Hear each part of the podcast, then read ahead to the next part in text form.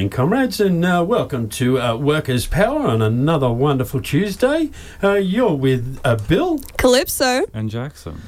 And uh, yes, uh, thank you to Art Cart uh, for another wonderful uh, episode. Uh, um, so yes, uh, today on the show we've got you've got a, you know news is starting to happen again, so that's fantastic. We've got some workers' action to report on. We've also working on a an a phone interview with someone from the TWU about the. The uh, uh, Sunbus uh, workers who are out on the grass at the moment. So uh, we'll, we'll keep working on that for you. And of course, stick around for the world famous Scallywag of the Week. And we got a real scallywag this week. Um, and and from a world famous company. So uh, yes, uh, we we will uh, bring that to you at the end of the show. All right. Well, um, we acknowledge the traditional owners of the land from which we broadcast, the Yugara and Turrbal people. This uh, land was stolen, never ceded. We pay our respects to elders past, present, and emerging. We also acknowledge all First Nation comrades listening today. We stand in solidarity with First Nations people in their struggle for recognition, reparation, and land rights. We live and benefit on stolen land. It's time to pay the rents. Okay, with uh, First Nations Workers Action, I- I've, I've found uh, I found a story on uh, NITV by uh, by uh, Michael Lee Siren. Um, th- th- this one, I've got mixed feelings about it, but the First Nations, uh, um, uh, uh, the CEO of the Aboriginal Legal Service thinks it's a it's a great idea. So I thought thought we'd a report on it. So down New South Wales Police must ask suspects and victims if they are Indigenous, regardless of their appearance or background, in a bid to create a fairer justice system. Unless you are arrested or placed in custody, New South Wales Police are under no obligation to ask or record, record your Indigenous status. But that is about to change with a new mandate introduced last week. New South Wales Police are now required to ask victims, persons of interest, and suspects if they identify as Aboriginal or Torres Strait Islander, and their status may be recorded in the police system. Nadine Miles, the acting CEO of the Aboriginal Legal Service New South Wales and the ACT, uh, told uh, NITV that the changes are a positive opportunity to get a better understanding of how many Indigenous people are coming into contact with New South Wales Police. It's broader than just people in custody, which reporting has always been an obligation for police to do, she said. But people who are not being taken into custody could be Aboriginal and being charged, but are not given the benefit to a referral to AL- ALS. The Aboriginal Legal Service runs a custody notification service that police call only when an Indigenous person is arrested. Knowing the number of Aboriginal people coming into contact with police, we want to see better data so that we can not only make plans for our services, but also ensure that Aboriginal people taken into custody are getting the proper access to services available to them, Ms. Miles said. About 3% of the population are Indigenous, but that jumps to 30% of the prison population in the year up to June 30, 2021, according to the Australian Bureau of Statistics. That's a great. Just as, as a pause there, that's a great shame on our on our country. Um, three percent of the population, yet thirty percent of the prison population. The proportion is even worse for Aboriginal young people, who made up 40% of youths in detention in May last year. It's about being ru- real in relation to understanding the issue that is before us. Of course, more work has to be done, but it's better to know exactly how many people are in the system, and this will bring clarity, Ms. Miles said. People are not required to answer questions about their status, and the mandate does not apply to traffic and transport infringements. Ms. Miles acknowledged that some people may fear answering the question honestly, saying that appropriate cultural training for police officers is critical.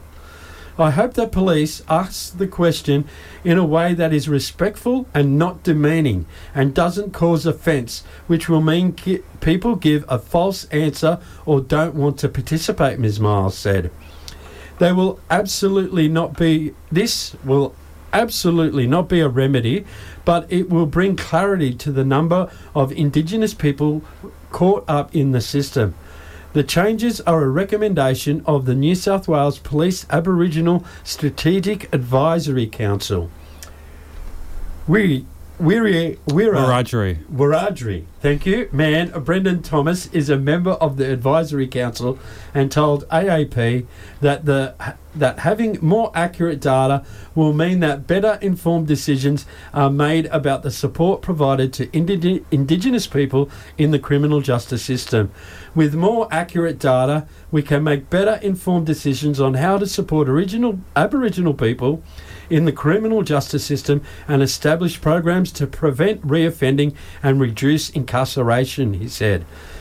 Bureau of Crime Statistics and Research Executive Director Jackie Fitzgerald agreed that the alarming statistic, statistics around incarceration indicated that the New South Wales justice system had a long way to go in improving outcomes for Indigenous people. Ms. Fitzgerald said the information on Indigenous interaction with police and the and the justice system had de- deteriorated over time, and the ability of improved data can assist in the better allocation of resources and efforts. Yeah, I was a bit when I first read it, I thought, oh, it could be profiling and all things like that. But there are a lot of positives that are highlighted in the article there. Um, Yeah, I mean, like police will profile people anyway, but this adds like a layer of legality to it, which gets, which, as they mention, uh, gives them referrals to the Aboriginal Legal Service and assists in data gathering for people who are trying to help Indigenous people who come into contact with the uh, the so-called justice system. Um, so it seems, in general, positive, positive news. That's right. So um, any anything that uh, can be done to those statistics are alarming, aren't they? Forty percent of youths in detention. That's uh, you know like a. Um, you know, so much uh, uh, um, more could be done for these people. The you know young young workers who are.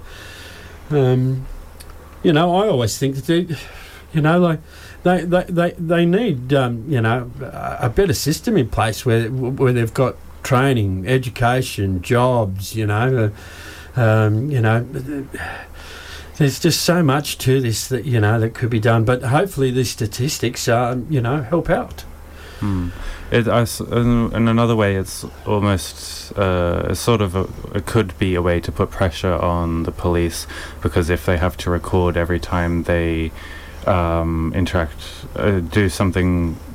I'm not sure what the exact uh, limit here is for this, but every time they interact with an indigenous person, then they are probably um, in order to keep the statistics down of times they like uh, interact unfairly with indigenous people, then th- because they have to record that now, they might feel some pressure to not Absolutely. do that. We should always be monitoring the police, Yeah. and uh, monitoring the police more is something I'm in favour of. Well, uh, on reading the story, this will pick up things like I I dread to use the word, but but, but more minor things like you know beer, beer drinking and, and things like that, where they just issue fines and Mm. um, they don't do arrests and things like that. You know, so it'll bring out a lot of uh, um, you know good statistics in that regard. I'm sure a lot of those fines are done unfairly. Yeah, I wouldn't be surprised. So if they have access to legal support that they otherwise wouldn't know about, that could help them um, appeal the fines that's and get what's spot fair. on. That is spot on, Calypso, because they. Um, yeah, quite quite often, and then you, you know you, you've got a couple of say misdemeanors. I'm using quotes, quotation marks there, comrades. But um, uh, uh, then then when you know say something a bit more serious comes up later on, they'll bring all that up they'll bring all that up. You know, this this is a rat bag who drinks and, and does all trespasses and Mm. things like that. So it affects their whole life. It and a affect- lot of these charges, these misdemeanors, they're given out maliciously, yeah, not for any reason other than, oh, I'm going to ruin your day. right. So uh, we, we'll move on. We've got some uh, s- a couple of uh, short stories here that uh, we'll we will um, discuss. Um, what was the first? Oh, oh, four three oh five represent a huge win at Ipswich Waste. Yes, members at Ipswich Waste have had a huge win this week, voting up their new EA with a 96% yes vote. Some of the agreement wins include pay increases of 2.75% in the first and second year, 3% on the third year, and 0.5% super increases year on year with back pay. Woo! Woo! We Not love only that, that, pay. but they have won 20 days of pandemic leave and 10 days of cultural leave per year, as well as casual ratio, casual, yeah, casual ratios, meal and on-call allowance increases, and leave increases. Hell yeah! This is a huge win for workers at Ipswich Waste and was only possible due to the strength and commitment of members. Right on. Yeah, there's some good numbers in there, but you, you kind of need to, the like the the pay increases. You know, we, we've been advocating here on Workers' Power for at least three percent, right? But when you look at it and you, and you weigh everything up, even though it's only two point seven five percent, 0.5 percent super increases year on year with back pay. Hmm. So that you may as well say that they're they're three point two five percent increase. So they are getting above that three percent that, that that we always say is the bare minimum here on Workers' Power. But um, me- meal allowances now, comrades, you probably be, be de- haven't um, encountered meal allowances. They're fantastic, you know, Right. fantastic. So generally, um, in, in in an agreement like with the posties, you know, I used to get a meal allowance when I was a postie. You do one, and back. This is you've got to remember this is the early noughties, so these numbers are from the early noughties. When you did an hour of overtime, so you did your normal day, and then you worked an extra hour, you got that hour paid at time and a half. Fine, that, hmm. everyone knows that. But you used to get fourteen dollars fifty meal allowance. Now, the, the reason that the meal allowance is pay, paid is because you're working extra and you haven't got time to get you know to make your lunch and, and, and whatever else. So they pay you enough money so that you can go and get a meal buy buy a meal. I'm sure it'd be more now for if there's any posties out there let me know what the meal allowance currently is.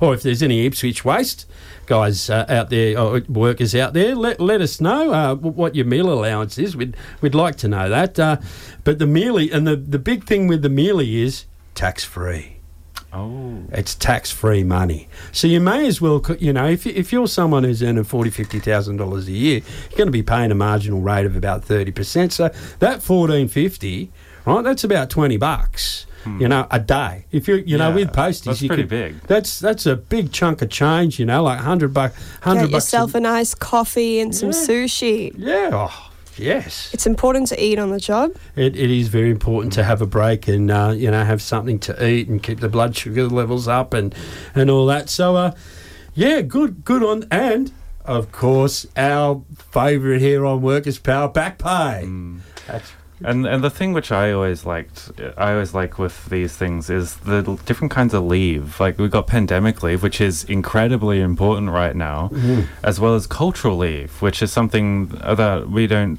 we- That we haven't reported on that much, but it's like they've won it and it's cool. Like you get to leave for Like a and leave for religious holiday, reasons. maybe. Yeah, or- yeah, like Yeah, it could- religious holidays or like sorry business. it could be sorry, business. Um, yeah, yeah, and yeah, cultural holidays and yeah, they're the two main ones that that, that, that come to my mind. So yeah, that's fantastic. 10, 10 days per year.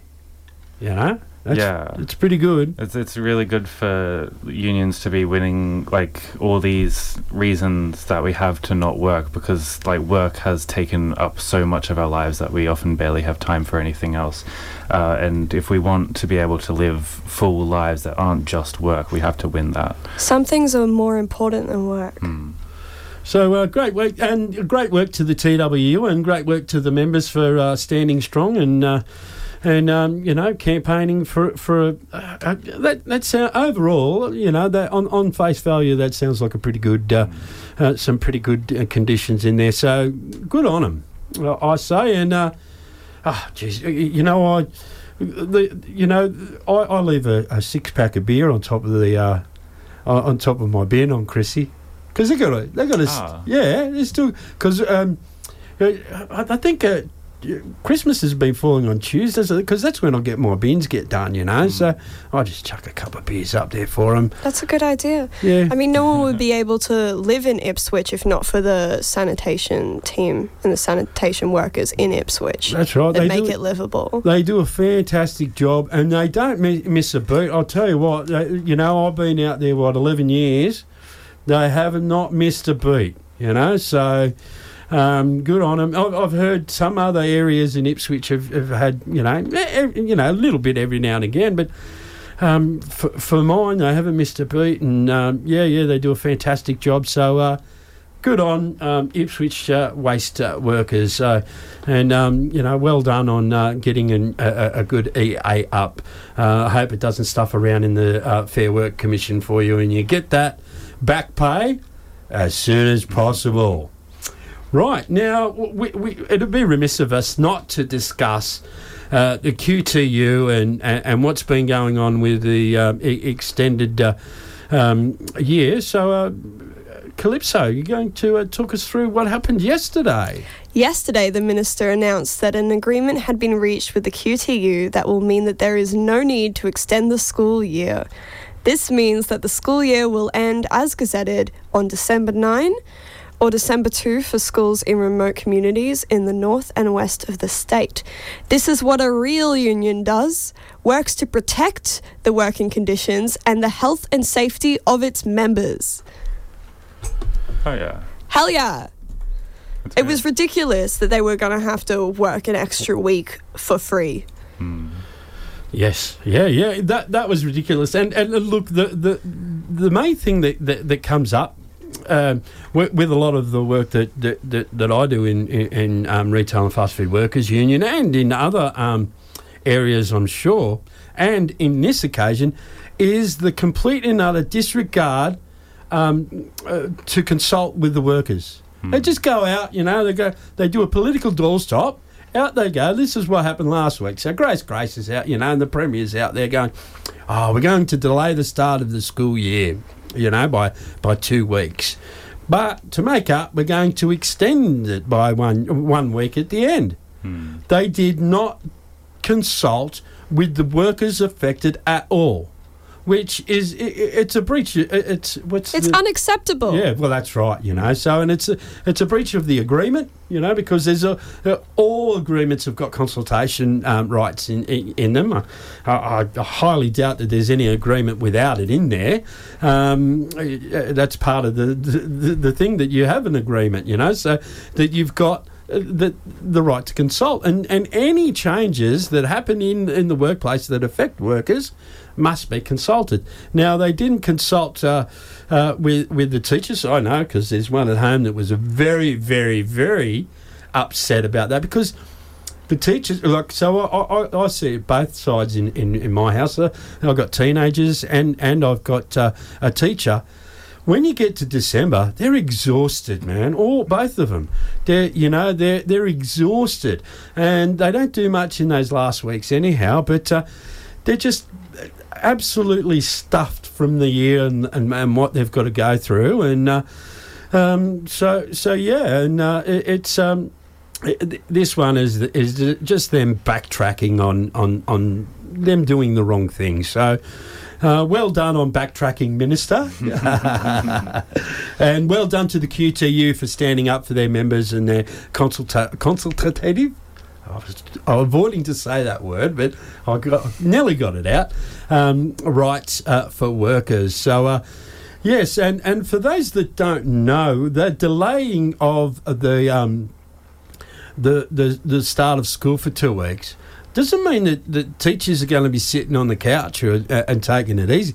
They've still got to go in, and and also they've got to look after um, essential workers. Um, So i if hmm. you're an essential worker, a, a, a, a, a student of, with um, essential worker parents, i.e., you know, uh, what's what's essential nurse, doctor, um, teacher. Grocery store worker. Oh yeah, yeah, right on. I agree, and uh, you can still send you, you, you know, you, your kids to school, and they, they'll do things where they'll they'll they'll be in the hall, they'll spread them all out, and, and, and they'll go here, play this game, or something. There, there's not, there won't be all that much learning going on. It's more of a dread I use the word babysitting service, you know, but uh, but uh, quite essential for essential workers, you know, who who need to work and they you know like uh, um, and, their kids need need to be occupied. So uh, yes, so the um, the the school term will start a couple of weeks later, um,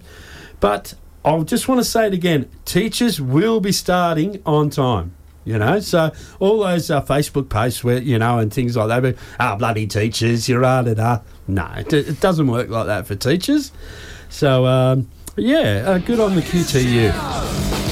Bosses cower when you tune in to Workers Power. And welcome back to Workers Power here on Four Triple Z, where you're with Bill. Calypso. And Jackson. Now, we are joined on the line by uh, Jared Ar- Abbott, who is uh, part uh, one of the organisers for uh, um, TWU, and uh, here to talk uh, uh, to us about uh, uh, Sunbus drivers who are up on the Sunshine Coast at, at Cairns. Hello, Jared. How's it going? Thanks for having me on the show. No worries. Uh, thanks for coming on. And uh, so, uh, TWU members, uh, uh, Sunbus members, uh, they're, they're now they're part of the Kinetic Group, and they they, they started taking uh, industrial action uh, yesterday for seventy two hours. Um, I, I don't remember, you know, a, a seventy-two hour strike, but ha- happening um, very recently. Um, has has that happened before? Yeah, um, it has been some time, and I think over the last couple of years, obviously, um, with a lot of the public discourse kind of changing around uh, the COVID pandemic and stuff, workers have been a bit reluctant to actually stand up and kind of um, say that they deserve a bit better. But what we're really seeing all around the Western world now is that workers are seeing that they deserve more. Um, we're seeing that, you know, billionaires are getting richer and richer. Um, the cost of living is becoming um, unreachable for most people.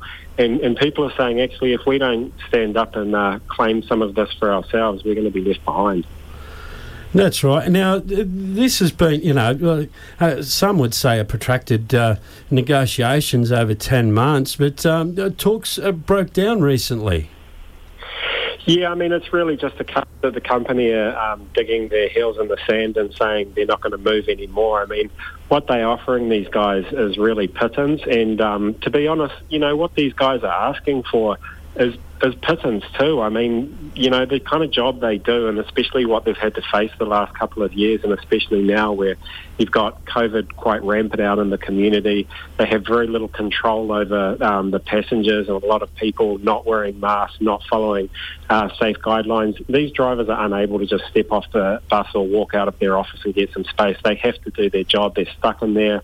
Um, and, and they're just not being rewarded for it. So, you know, I personally think they should be asking for double what they get paid, but they're asking for, you know, literally 3%, which um, to me isn't enough. But, you know, I guess they have to, to be reasonable too in, in terms of what they feel comfortable asking for. Yeah, here on Workers' Power, we, we, we uh, talk about 3% as the bare minimum that workers uh, should be getting. When, when Yeah, I mean it's um you, you know it's kind of it's disappointing that um you know that that people you know can't be more ambitious than this, but this is you know it's one of the things where you're kind of beaten down by the fact that the company you know kind of blame the the state government in that in terms of how much money they get for their contracts. They obviously don't want to affect their margins, and they've got to you know make their good sum of money to send back to the um, very uh, fast growing Canadian pension fund which owns this business. Um, you know, so it's it's really just a case that you've got workers stuck in that systemic um, problem of everything set up in a way that they just don't get their fair share for what they do, which is the core job that this company operates, driving a bus and delivering public services to our to our public. Now you mentioned uh, public service. They provide these workers provide you know a fantastic public service to the community. And um, uh, uh, but uh, when when the uh, the workers uh, talked about uh, went on industrial action, the, the the bosses re- replied with a lockout. Yeah, it's really disappointing. Um, but you know, I guess we can't really, um, you know, make the decisions for the company for them. Um, I think sometimes, you know, maybe the motive behind it is um, that it's all a little easier for them, or um, or that they're hoping that will um, upset the public if there's no bus services, and that allows them to build a narrative that they can blame these workers. But I think more and more you're kind of seeing public opinion now where, where people realise that workers aren't getting a fair share and they actually they actually respect that when workers take action like this, it progresses things not just for them but for all of society. Um, and that we shouldn't be ashamed to exercise our human right to take strike action, um, as, as many people do around the world. And um, as is the reason why we have a lot of the benefits for workers that we have today.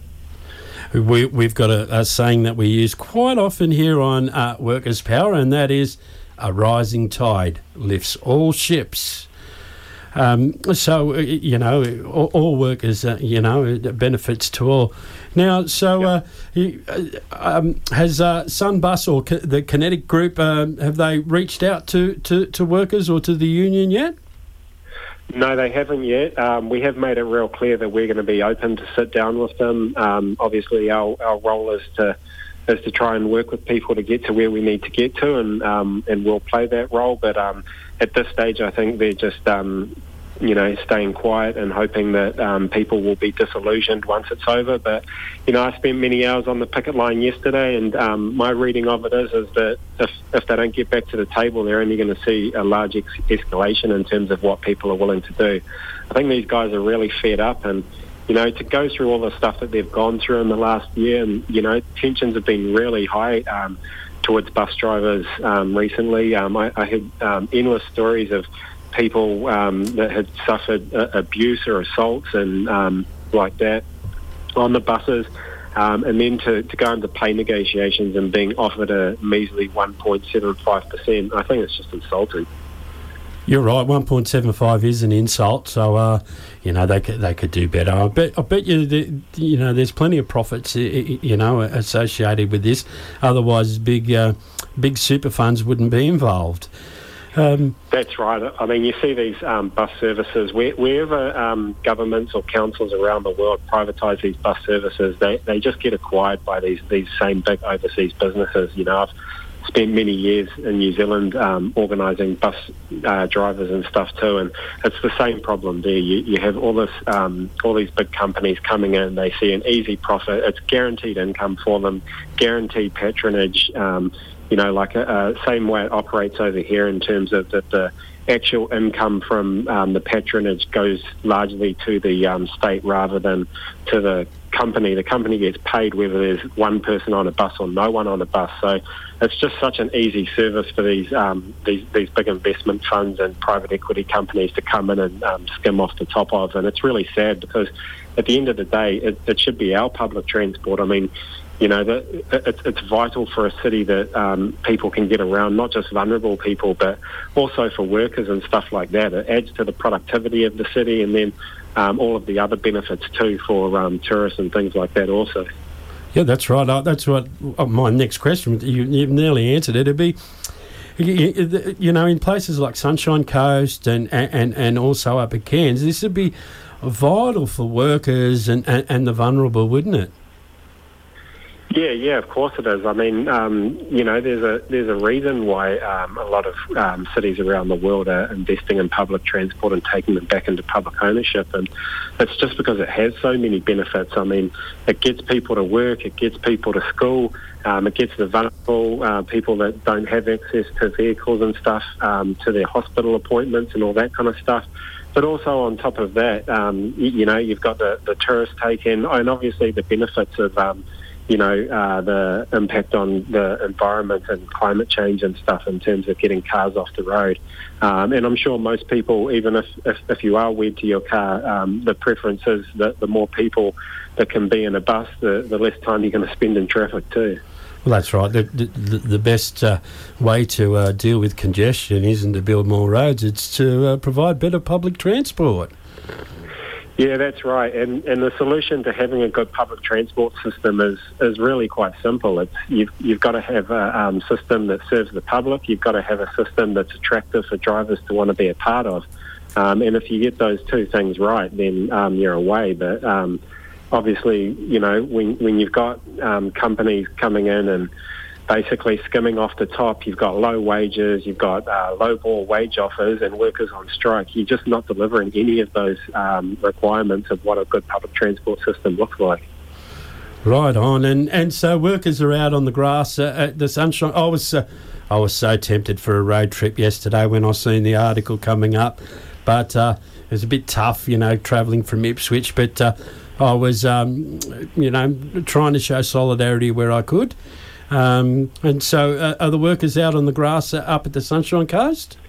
Yeah, that's right. Um, the uh, the weather's been been pretty hot. Um, we were up in Cairns yesterday, and um, and some people uh, were in Sunshine Coast, and they'd switched it around today. So I think they're just doing a couple of hours each day with the um, with everyone being locked out and the gates shut. There's not really a huge need to um, make everyone suffer in the sun all day long, but um, you know they're getting out and um, making sure that they're they're getting seen uh, for a few hours each day, and um, and then spending a bit of time uh, probably uh, with their families and that where they can, because um, in reality, with all of the people sick from COVID at the moment, um, the amount of staff shortages and the fact that they're short on drivers, um, regardless of the COVID pandemic, um, really means that a lot of people have been doing long hours. So I guess they're, they're trying to make the most of their 72 hours. Yeah, you'd spend time with family. Right on. Well, well, um, is there anything um, that uh, I haven't asked or, or, or we haven't brought up that you'd like to uh, bring up?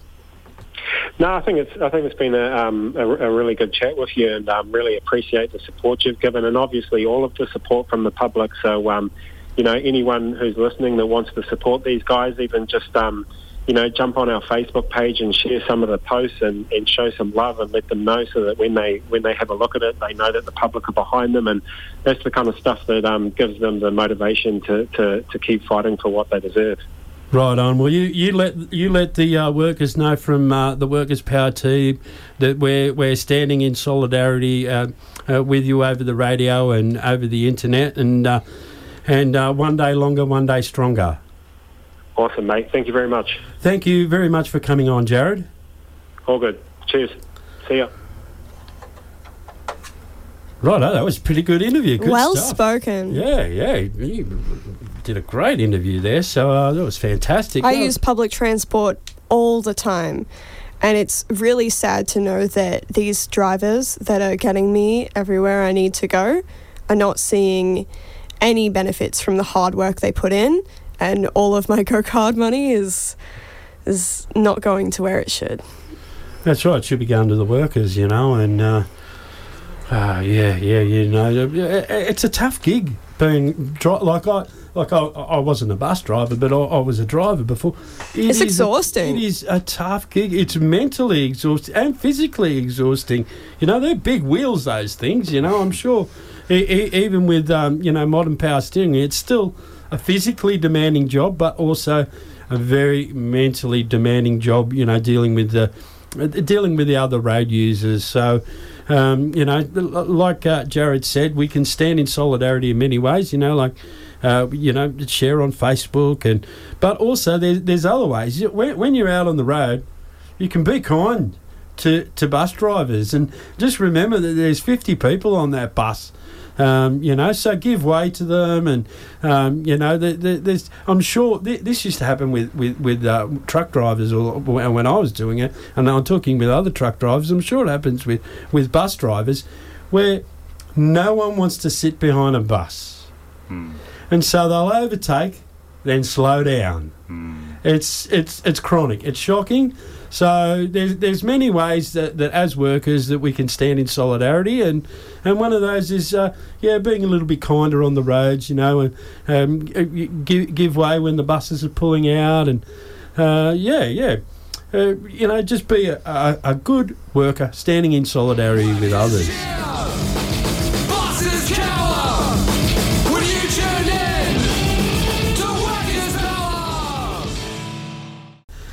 Okay, well, we, we better move on with with some workers' action, and, uh, and th- th- this one, um, this one is, is, is all workers. This affects all workers, and uh, the unions have threatened to stop work unless Omnicron, Omicron safety measures improved. And, and this has come from Benjamin Press, uh, Preiss. Uh, from the Sydney Morning Herald, it's being uh, reported uh, around the traps, and I, I even seen Sally McManus. Um, I think she was on like one of the morning uh, TV shows, uh, mainstream um, media TV shows. So it's out and about. So uh, yeah, who, who, uh, Jackson. Yes. Unions have warned that employees will go on strike if their bosses do not provide enough protection from the fast spreading Omicron variant as tensions mount over the response to the virus. But the National Employer Association has accused the unions of inflaming the situation, saying businesses could not afford limitless tests and threats of work stoppages were not appropriate when employers were already struggling to preserve jobs. The union movement is demanding urgent Omicron risk assessments, free rapid antigen tests, and N95 masks, and upgraded safety protections as COVID 19 continues playing havoc with supply chains of essential items, including food. ACTU Secretary Sally McManus said unions would write to all employers reminding them of their obligations to take all reasonable steps to keep workers safe. She said employers should provide rapid antigen tests when they become available for their workers. Employers will need to pay for and provide those in most workplaces where workers cannot work from home. Speaking after an emergency meeting of 30 unions on Monday, Ms. McManus said employers would also need to source N95 masks for workers. For those employers who will not work with us to make workplaces safe, the union movement will do what is necessary up to and including ceasing work in order to keep workplaces safe. The ACTU insists workers have the right to cease work where there is a serious risk to health and safety. However, on Monday, Ms. McManus said many employers were taking steps to keep their workforce safe. She accused Prime Minister Scott Morrison of refusing to respond to unions' demands, which included provision of free rapid tests. Earlier on Monday morning, Mr. Morrison defended his government's handling of test procurement, saying it began buying RATs in August. Uh, to quote, the rapid antigen tests are in short supply all around the world. This is not something that is unique to Australia going through it. It's part of dealing with Omicron, he told Sydney Radio 2GB. However, in preparation for the emergence of new variants, Singapore sent rapid antigen tests to every home for free in August last year and provided street vending machines with extra tests if needed, as did Hong Kong and Japan. Adelaide University employment law expert Andrew Stewart said it may be illegal to stop work if the workplace presented an imminent risk to an employee's health and safety and there was no alternative work that could be done.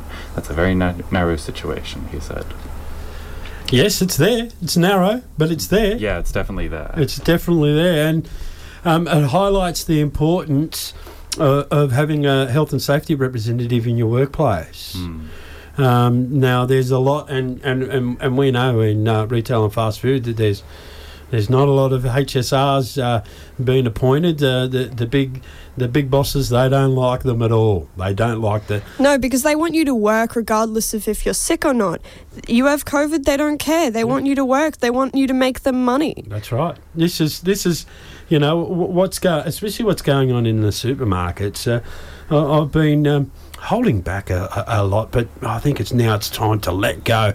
I think that uh, with uh, especially Coles and Woolworths, they haven't got a supply problem. Hmm. They've got a profit problem. They're not making profits like they want to, you know. And uh, uh, w- one of the things that, that, that I've, I've been noticing is I shop local. I shop small business, um, uh, just just because the you know it's a, a little bit better for the community and stuff like that. Uh, but uh, haven't had any problems at all. I haven't had any supply issues. No problems getting getting meat. No problems getting fresh produce from from from uh, my local supplier. Um, so, uh, but uh, with the, when when it comes to Coles and Woolworths, they've got their supply lines al- already set up, ready to go, and that's where the profit comes from. They don't want to have to go to the markets to buy more because they lose their profit margins. So they would prefer to have bare shelves than to give up their profit margins. And that's there's a bit of that actually going on. Yes, there are some su- supply issues. I'm probably being a little bit uh, heavy-handed, um, as I do here on Workers' Power. But uh, um, y- y- the Coles and Woolies, y- y- they- they- they're not, uh, and and we heard with Woolworths how uh, they they they've now backtracked. There, there, was a um, abattoir in A- Adelaide, Teys T E Y S, who were. Um, getting their work, they wanted their workers who had tested positive to still come into work. Who had COVID, they still wanted them to come Oh, into work jeez. because it was an essential service Hmm. like But- they're starting to do with uh, some. Um, they're starting to do that in in some health areas and things like that, where they just mask them up and and at Teys, they what they were doing was they were giving them different coloured hair nets so that you could tell who had COVID. Oh my god! Oh. what? Oh my god! They have so little respect for not just their workers, but for the communities. That they just, they just, yeah, you, you're giving everyone COVID, and these workers, they're not in a situation where they can even like refuse to go into work because they need that money, and these bosses are forcing them, and it's ridiculous. And all their other workers are going to get COVID too, but they don't care. yeah. Oh my god! Yeah, it's it's it's a disgrace, but it's been backflipped now, and uh, Woolworths have, uh, uh, have backflipped and said that they they don't want Teys to be doing that, and uh, um, you know, which you know is all a PR exercise. You know, Uh, uh, in the in the boardrooms of Woolworths, I bet you they're they're furious because they're missing out on all that profit that, that all that product would give them. Oh boo hoo! Boo hoo, indeed. And uh, what, see, what's going on, especially if you look at, at the meat and the poultry industries, right? The, the the Coles and Woolworths they rely heavily on one or two suppliers, right? So if that one supplier goes out, boom, there's no product. Where if you go to a, a small business like like my local butcher, he goes through a few different avenues where where he gets his pro- sources his product.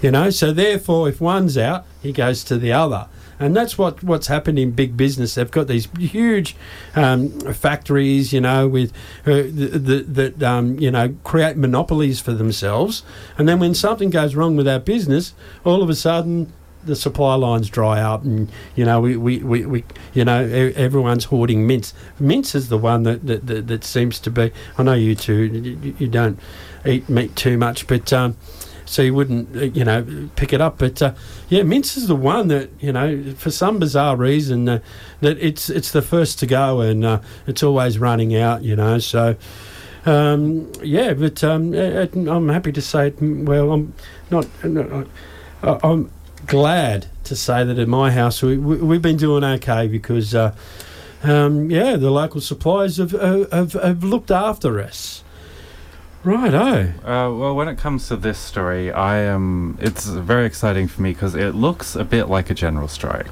it does It looks a bit general. It's got, it's got a bit of a general strike vibe. Um, and like it also points out that there's a huge opportunity for unions here to actually make like a huge impact on what like the direction this country is going.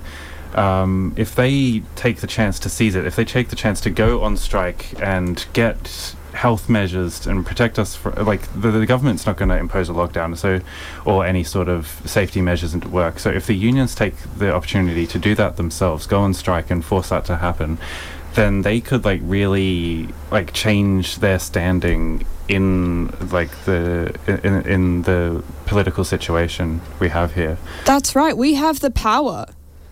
And we could set up protections for the next big pandemic that happens. and it's really important like as that as workers that we're pre- pressuring the unions ourselves to do this sort of stuff because in general the unions they they they tend to um, shy away from radical action but if we have pressure coming from the bottom for this sort of thing then we they, we can't be ignored It's our responsibility to hold the unions accountable and make sure that they're representing what we want. Hmm. That's right, right on. Well, um, we've got a bit of feedback. Awesome, thanks, Brad. And uh, Brad has said uh, bosses don't care. Well, yeah Absolutely right. well said. Wage. I I like this quote. Wages are maintenance cost to them. Literally. That that is a really good quote. That one. Thank you, Brad. And if a machine's broken, they still try and use it. oh my god. Oh my god. literally, Brad, I know exactly what you're talking about. And and then they go on and they treat human uh, humans like machines. Humans break sometimes too, and they still want us to work, don't they? Oh, I've got some some horror stories. I had a coworker at um uh, employer that I'm not going to name who was forced to work while there was glass in her feet. She had a medical certificate that she got from the doctor that day to say there's glass in my feet, I can't work, and they said no, you're still working. For, for shame. Literally. For shame, yeah. Some some of the stories we're we're hearing, where where you know, like someone's partner or daughter, um, uh, uh, uh, or close close relative, has um, has contracted COVID, but the bosses are saying, no, no, uh, uh, have you got a positive PCR test? No. Oh well, you still got to come into work. I'll just turn it off and on again. Yeah, yeah, yeah. So uh, it's good to good to see that uh, you know the um, the union movement are uh, uh, are standing up and and, and fighting back, and uh, let's hope this uh, rhetoric uh, continues and uh, they they organise a general strike. Uh, Wouldn't that be fantastic? Hmm. I I think That that, would be huge. that would be. I, I think a great another great opportunity for an out. We, we'd be definitely be doing a, an outdoor broadcast for that. Hmm. Uh, we'd be we'd be going to that. We we would be there. So uh, we will try to um, keep an eye on this story, and uh, hopefully next week we'll be.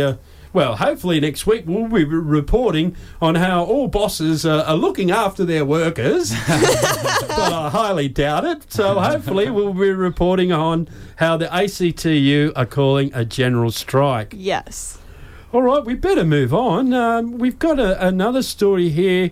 Oh, they, uh, we've been reporting a fair bit on this uh, lately. So, uh, But but my uh, boy Patrick Terminals. Patrick Terminals are set to sabotage Australian supply chain at worst possible moment.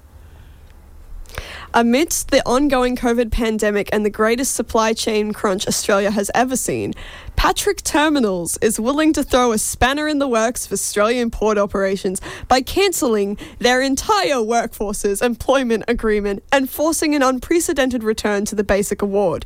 This would have a catastrophic impact on shifts, productivity, and put an end to 24 hour operations at Patrick's terminals in Sydney, Brisbane, Melbourne, and Perth. The Maritime Union of Australia is appalled by these threats, as they would see Australian supply chains grind to a halt and the flow of vital household goods evaporate in an instant. The MUA has concluded enterprise agreements with the entire stevedoring uh, industry, apart from Patrick Terminals, who are willing to hold their workforce and the Australian community hostage as they seek to gouge greater profits. The union is not seeking anything more from Patrick than what has already been agreed to by other stevedoring companies.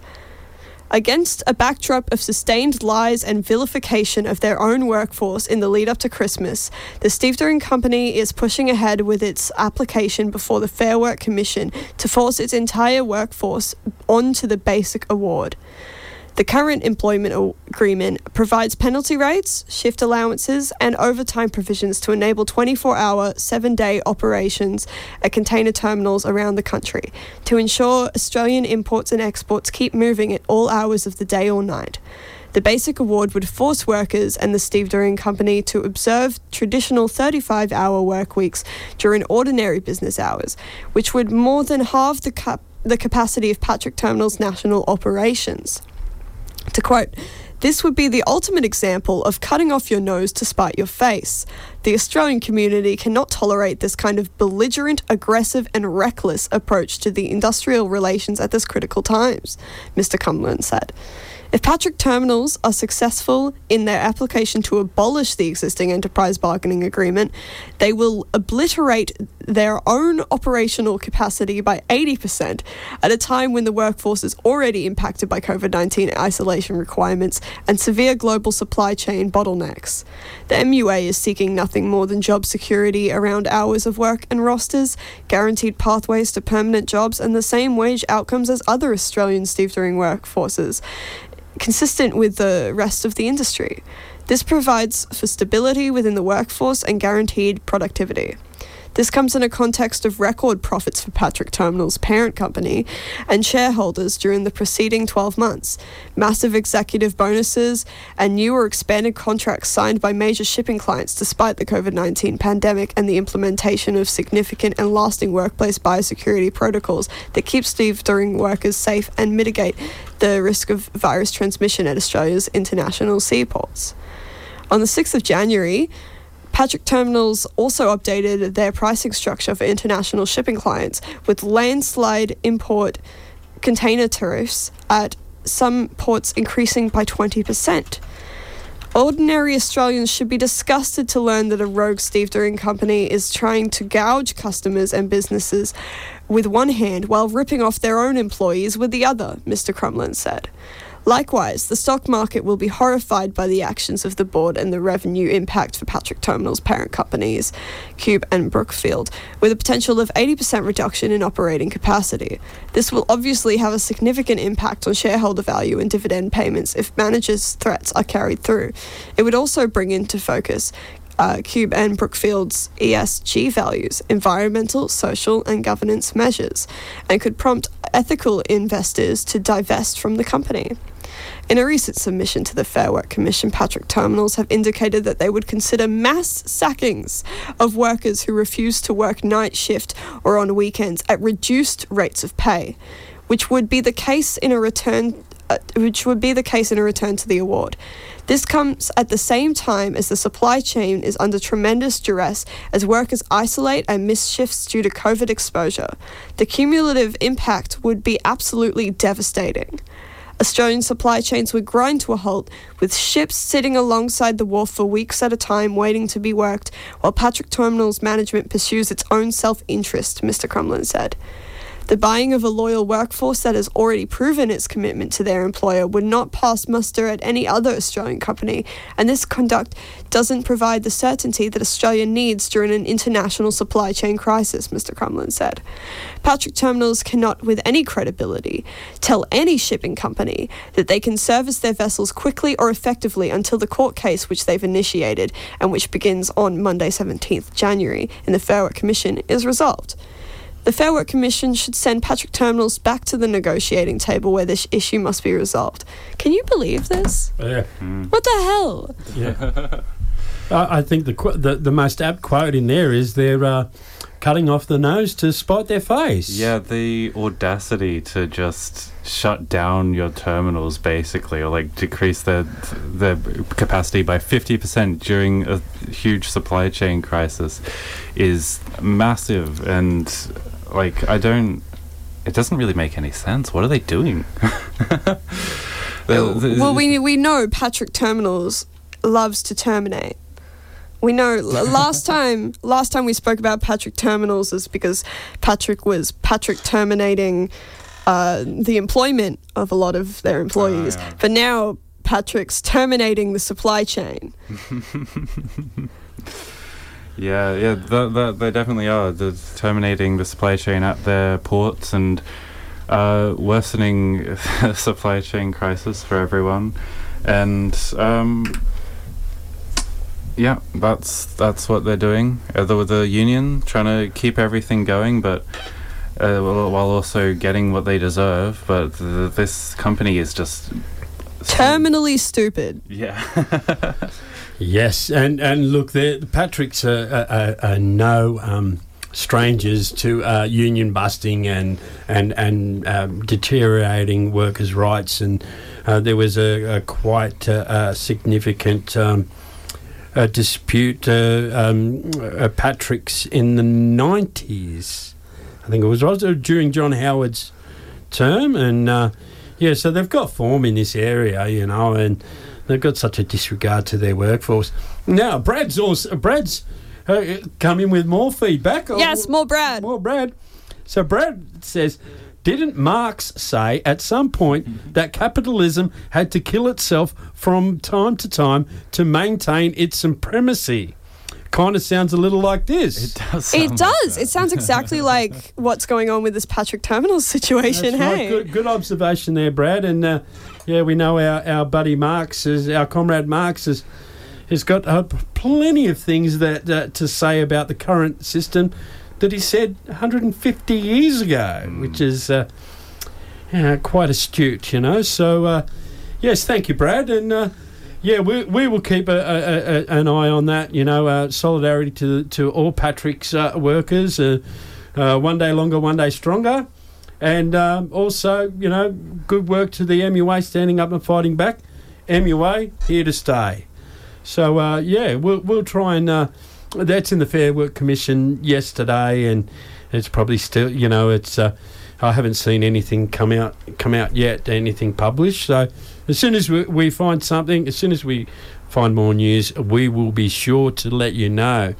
Right on. So uh, we we shall move on to uh, international workers' action, and uh, we've got um, a story coming from Turkey. Jackson, can you? There's a there's a lot of uh, words in there that I think that you, you you're you, you're you're the per, you're the, the comrade for the job. So could you talk us through that? I'll give it my best shot, but I have not researched any of these pronunciations, so my bad. Um, wildcat strike at Simsatas defies company, Turkish police, and unions. The wildcat strike of metal workers at the Simsatas factory in Mersin has continued since Wednesday, defying efforts to end the strike by the company, the state, and the Berlesic Metal Is Union. Uh, hundreds of workers stopped production on Wednesday, rejecting a sellout contract between the Turkish Employers Association of Metal Industries and three unions representing approximately 150,000 workers. Simsatas workers received many supportive messages on social media from other workers across Turkey. Healthcare workers protesting their insufficient wages in Mersin said, uh, to quote, We are with the Simsatas workers, while Uga Textile and Ozak Textile textile workers in uh, in a place posted a video stating, "We salute their resistance." Workers, whom police evacuated from the workplace on Thursday, are continuing their struggle in front of the factory, while many drivers passing by on the highway sound their horn to support the strikers. They chanted, "No work and no bread, no peace," and "Occupation, strike, resistance." As President Erdogan's government has long ignored the constitutional right to assemble and demonstrate, police told the workers, "Go get, go and get your legal permissions. You are now in a public place, and it is in our jurisdiction." A worker replied, "Am I not the public, or am I not a citizen?" The workers did not leave the front of the factory despite threats of assault and detention. The workers who did not take a step back in the face of the threat of the state now face threats of dismissal from the company.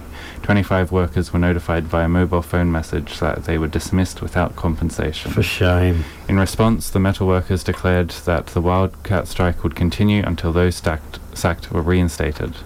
Ballistic Metalist Union, affiliated to DISK, then issued a statement sharply criticizing the metal workers, targeting the striking workers and their supporters. In the statement, it denounced unidentified persons foreign to metal workers unaware of the union struggle and the difficulties of the contract process, who it said were in discussion with and affecting the strikers. The union statement hailed a raise in the average wage of 6,025 Turkish lira as of September 1st last year as a great success. In fact, Turkey's main trade union confederation reported that the poverty line for a family of four rose to 13,070 lira in December 2021, and the real annual inflation exceeded 80%. This shows that the contract Belesic Metal is is boasting about, in fact, reduces workers to poverty. The union also claimed this contract, which was concluded for approximately 11,000 members in 44 factories affiliated with 33 enterprises, was highly welcomed in the sector and among our members. The, real- the reality is the exact opposite. The, uh, the reality is exactly the opposite. While very few workers who are actually union officials supported the so-called victory tours of the unions in the factories, workers from all unions protested on social media. A worker from the Demisas factory in Bilisic summarized this situation on the Metalworkers Association's Facebook page. In all factories, no one is satisfied except the union lackeys. Union claims that workers welcomed the contract with enthusiasm is a lie. Even the critical comments made under the social media posts are deleted by unions. A worker from the Mercedes factory in Istanbul stated, Nobody at the factory is satisfied with the contract. Everyone grumbles, but no pain, no gain. We have to stop waiting and take action. Balesic Metal is si- lies in its statement saying the whole process from draft preparation to negotiations from strike decisions to sign the contract was carried out with high member participation on a level found in very few unions taking into account the common demands of the factories. Last summer, three unions announced their draft contracts and demanded just under a 30% raise for the first six months. The surging inflation in the following months and the depreciation of the Turkish lira led metal workers to demand a revision in the draft contracts. However, the unions refused this demand. Moreover, none of the unions, including Balesic Mesalis, put the contract to a vote or received workers' approval. The striker said that supposedly the contract was not signed without asking workers, but Ballistic Metalist Union, to which we are affiliated, accepted an increase of 27% without asking us and signed the contract. We told our union that sh- they should do that they should not do such a thing, and we did not accept it. Continued, in response, we decided to rally and walk out. They said it was not legal. We know that what will happen to us, whatever the cost, we intend to last out stating that the union sold out to the workers, he concluded no union. So, stating that the union sold out the workers, he concluded, no union stands behind workers. As you can see, we are alone here now. There are no unions here. After this time, we do not recognize the unions that signed the contract by ignoring us. They shouldn't have done this. The union sold out the workers. The workers state their basic demands in going on a wildcat strike are a decent wage, healthy work, and living conditions. Unrestrainedly exploited in dangerous conditions during the COVID 19 pandemic, they are fighting back against the capitalist politics of mass infection and death. The Balesic Metallist statement also rejects the Simsatas workers' demands as unacceptable, declaring, In Mersin, Simsatas, one cannot bring a new contract to the agenda by refusing the signed group contract agreement based on some workplace specific demands. This violates the con- current group contract order and union functioning. While the union claims the fact that some circles created different expectations and perceptions on our members is an effort to pit our members against the union, the workers and the union are objectively on opposite sides of the barricade. Yeah, so Mm. this is a this is an interesting one because um, uh, to be clear, this story was written by the World Socialist website, uh, who's who do not uh, or not, who are not in favour of unions as a way of fighting back. Uh, so it has a bit of a, a slant to it. Um, and Yeah, d- oh, when you were reading that, I thought "Mm, this sounds like it's from WSWS. it, it is, yeah. Um, uh, But that said, look, that said, look, here on Workers' Power, we, we don't hold back in criticising unions. yeah, Um, so, you know, like, and. and this and- union failed its workers. yeah. Yeah, it has. You If, know? if the workers, if there was a wildcat strike, then there is something wrong with the union there. Yeah, right. And and and he- uh, during the story, there were there were signing agreements uh, without consulting the workers. And it's just like the, the if the union's supposed to represent the workers, that's like the one that's like the one job they have, consulting workers and acting on their behalf. And this agreement they signed is poverty levels. Yeah. Is is the poverty line.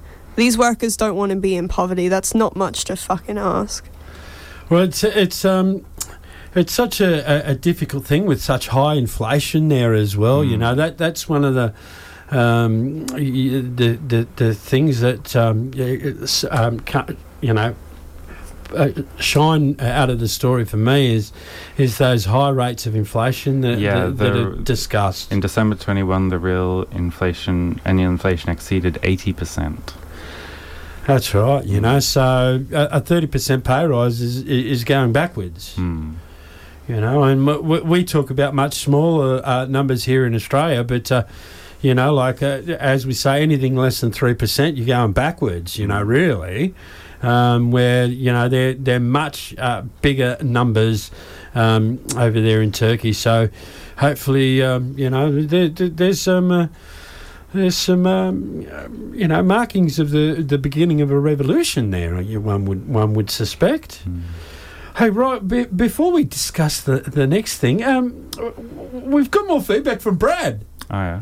Thanks, Brad. We, we, we Brad has said Brad Brad has said that This is quickly becoming my favourite show on the station. Great work. Thank you, We're Brad. glad Thank- to have you a listen. Thank you, listener, Brad, and thank you for your contribution on today's show. Uh, uh, they've been wonderful and uh, quite apt and uh, acute. So, uh, well done, Brad. I hope you keep listening in and. Uh, um, yeah, and, and keep keep that feedback coming. Um, yeah, if you're a subscriber, yeah, go- we we love feedback. Now, there's also another story. It's a bit. Oh, we may have reported. I, I vaguely remember it, but you know, uh, i- if we have, it's so funny. I think that we should do it again. Anyhow, Yeah, I don't think we have this one. so, four beekeepers detained in protest at Chilean capital, and police stung.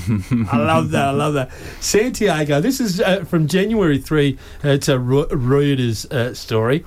Uh, four beekeepers were detained after protesting in front of Chile's presidential palace in Santiago on Monday, according to local officials, with seven police officers stung during the demonstrations. Yeah. Honey production has been hurt by a long term drought in Chile that has withered the bees' food sources such as flowers and crops. While drought is not uncommon in Chile, the current mega drought has persisted since 2010. Well, that's a long time. And climate change is at least partly to blame, scientists say. The beekeepers want government to reform. The beekeepers want government re- reform to improve honey prices or to provide subsidies to honey producers. They have asked to meet with uh, with the president.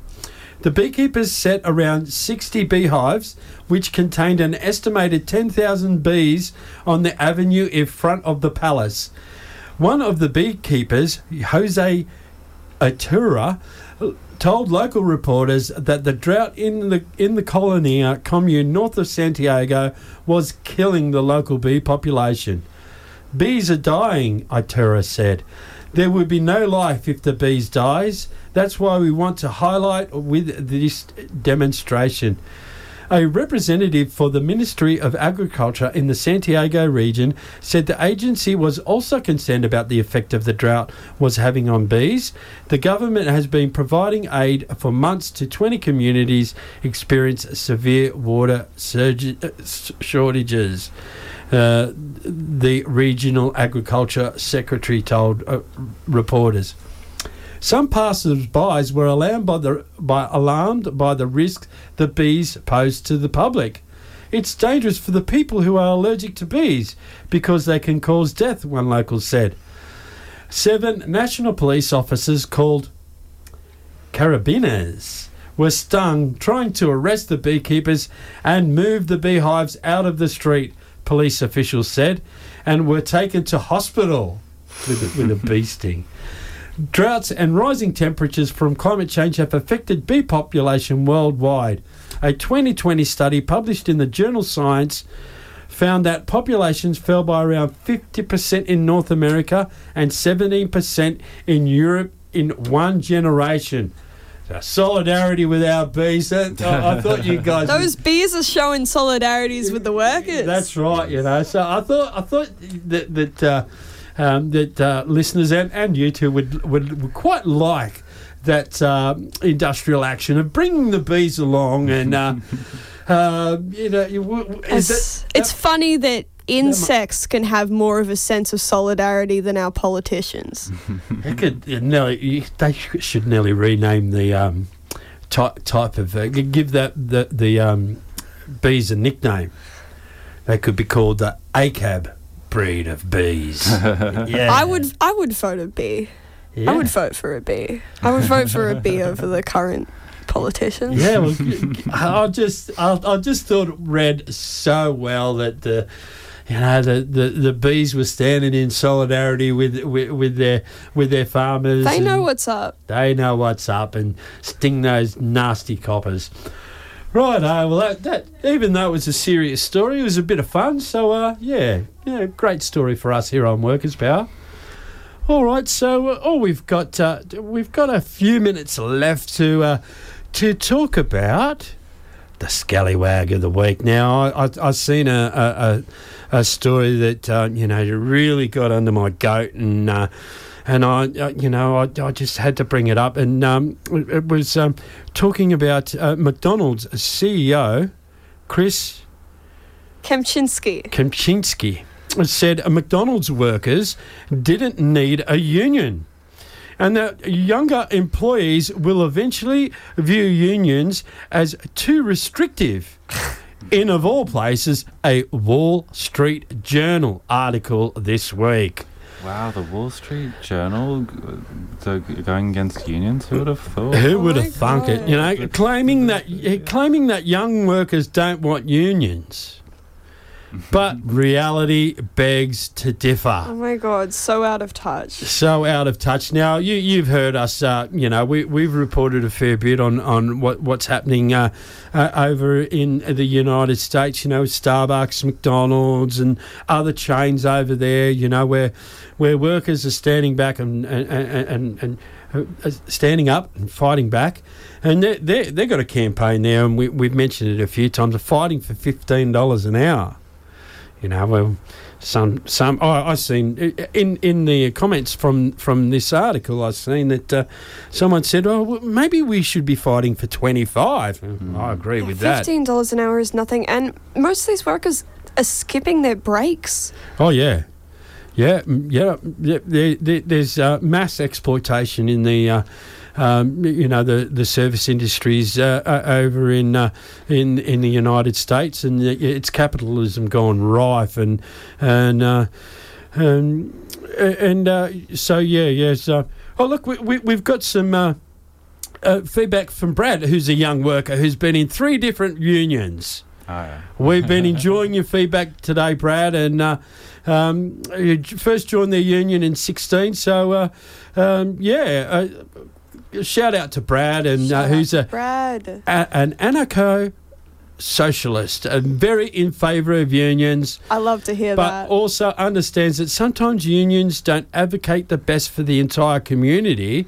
And uh, Brad used the, a great example of the US police unions, you know. Uh, they They're, don't they're, have, they're barely unions. That's a very nuanced response, Brad. Yeah, yeah.